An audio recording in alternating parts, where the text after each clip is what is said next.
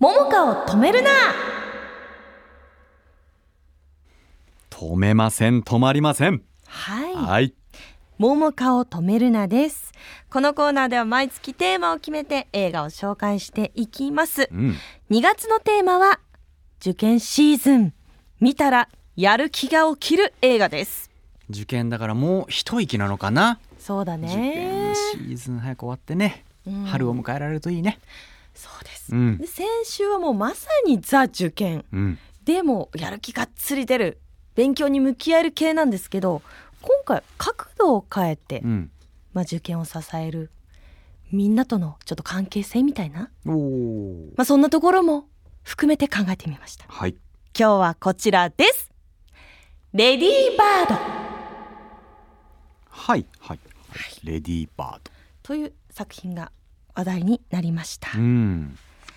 こちらはですね2018年の映画なんですけれどもあらすじです。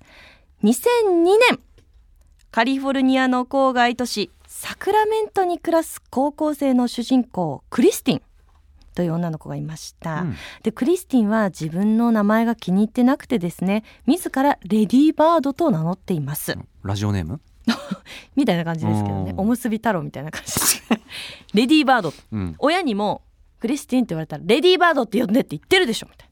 えー、親にも、そう。ん、ちょっと変わった子なんですけれども、まあしっくりきていないのは名前だけじゃなくてね学校生活うん。友人関係家庭環境恋愛などなど自分を取り巻く全てが思うようにいってないと感じて、うん。もやもやした日々を過ごしていました。はい。そんな彼女にも大嫌いなこの街を出るという夢があります。大学進学を機にニューヨークへ行くと息を決意を固める彼女なんですがお父さんがうつ病でお母さんが朝から晩まで働くっていう、まあ、決して裕福とは言えない家庭なんですね、うんうんうん。進路をめぐり母親とぶつかることになっていきました家庭環境が結構大変なんだね。うん。でまあいろんなことにモヤモヤしてるもやもやしてる。学生。でも家庭環境大大変と言いつつ、うんお父さんはものすごく優しくて、うんうん。素敵なお父さんだしお母さんものすごく娘のことを思ってるんですけどそれでもやっぱりこうこの頃の親と子ってぶつかっちゃうよね。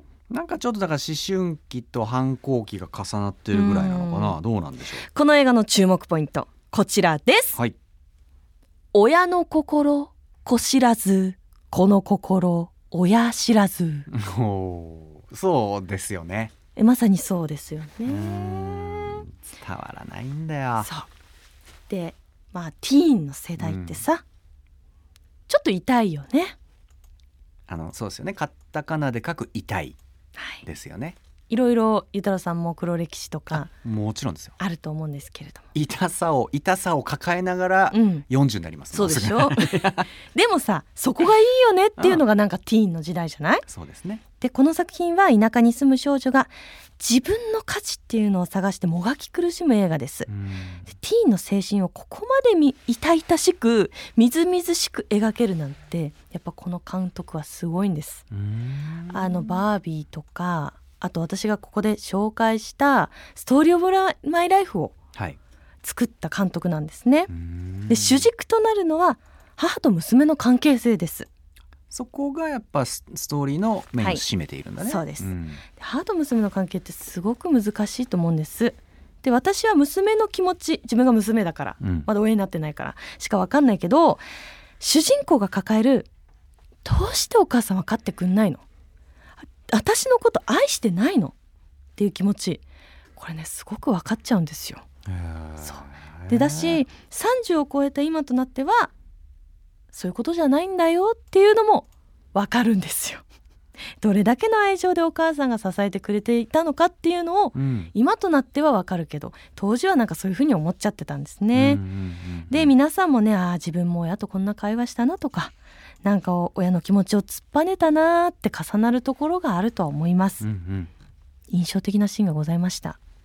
で主人公がプロムに行くためのドレスを試着してるんですね。うんでお気に入りのドレス見つかったって言った時にお母さんから「ちょっとピンクすぎない?」ってちょっと否定されるんですよ。うんでその時に「はあ」みたいな「どうして似合うって言ってくれないの?」みたいなお母さんが「じゃあ嘘つけって言うの？違うよ私はただママに好かれたいだけなの」って言うんですよ。うんうんうんうんえわかると思っちゃって。それに対して うん。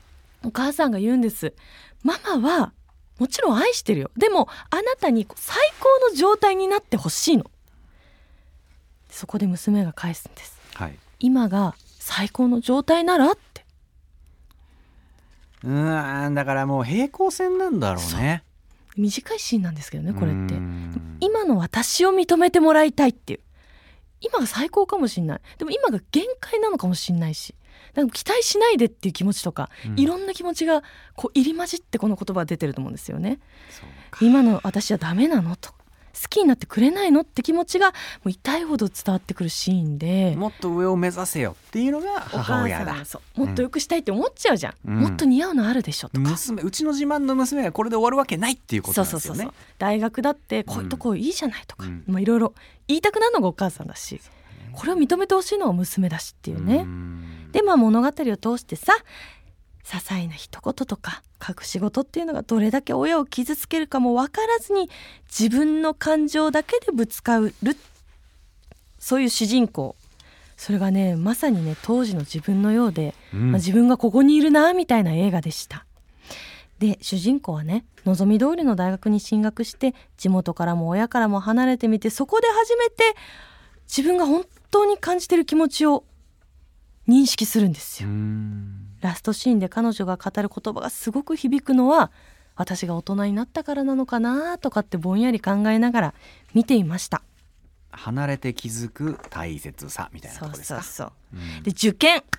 うん。時に親と亀裂入ります。うん。同じ方向を必ずしも見てるとは限らないじゃないですか。けれどもこの作品を見たらお互いの気持ちが少しわかるかもしれない、そんな作品でした。そうね。同じ方向を向いてるとは限らないもんね。そう。んうん。ううん。でもお互い愛に溢れてるんだよってのに気づけるってことね。うそうだね、ん。さあゆうたろうさん。今日もゆうたろうさんにね私のプレゼンでどれぐらい作品を見たくなったかポイント評価をしてもらいます。はい。今日のプレゼン何ポイントいただけるでしょうか？え今日のレディーバードプレゼンは斉藤桃香のお母さんが払った入学金5万円分です。ありがとうございます、5万円ですから。まあ、払ったのは母なのか父なのかはい。わかりませんが大金ですからね。大金ですから。一部とはいえ。大変ですよ。そう。あ本当に感謝してます。そう。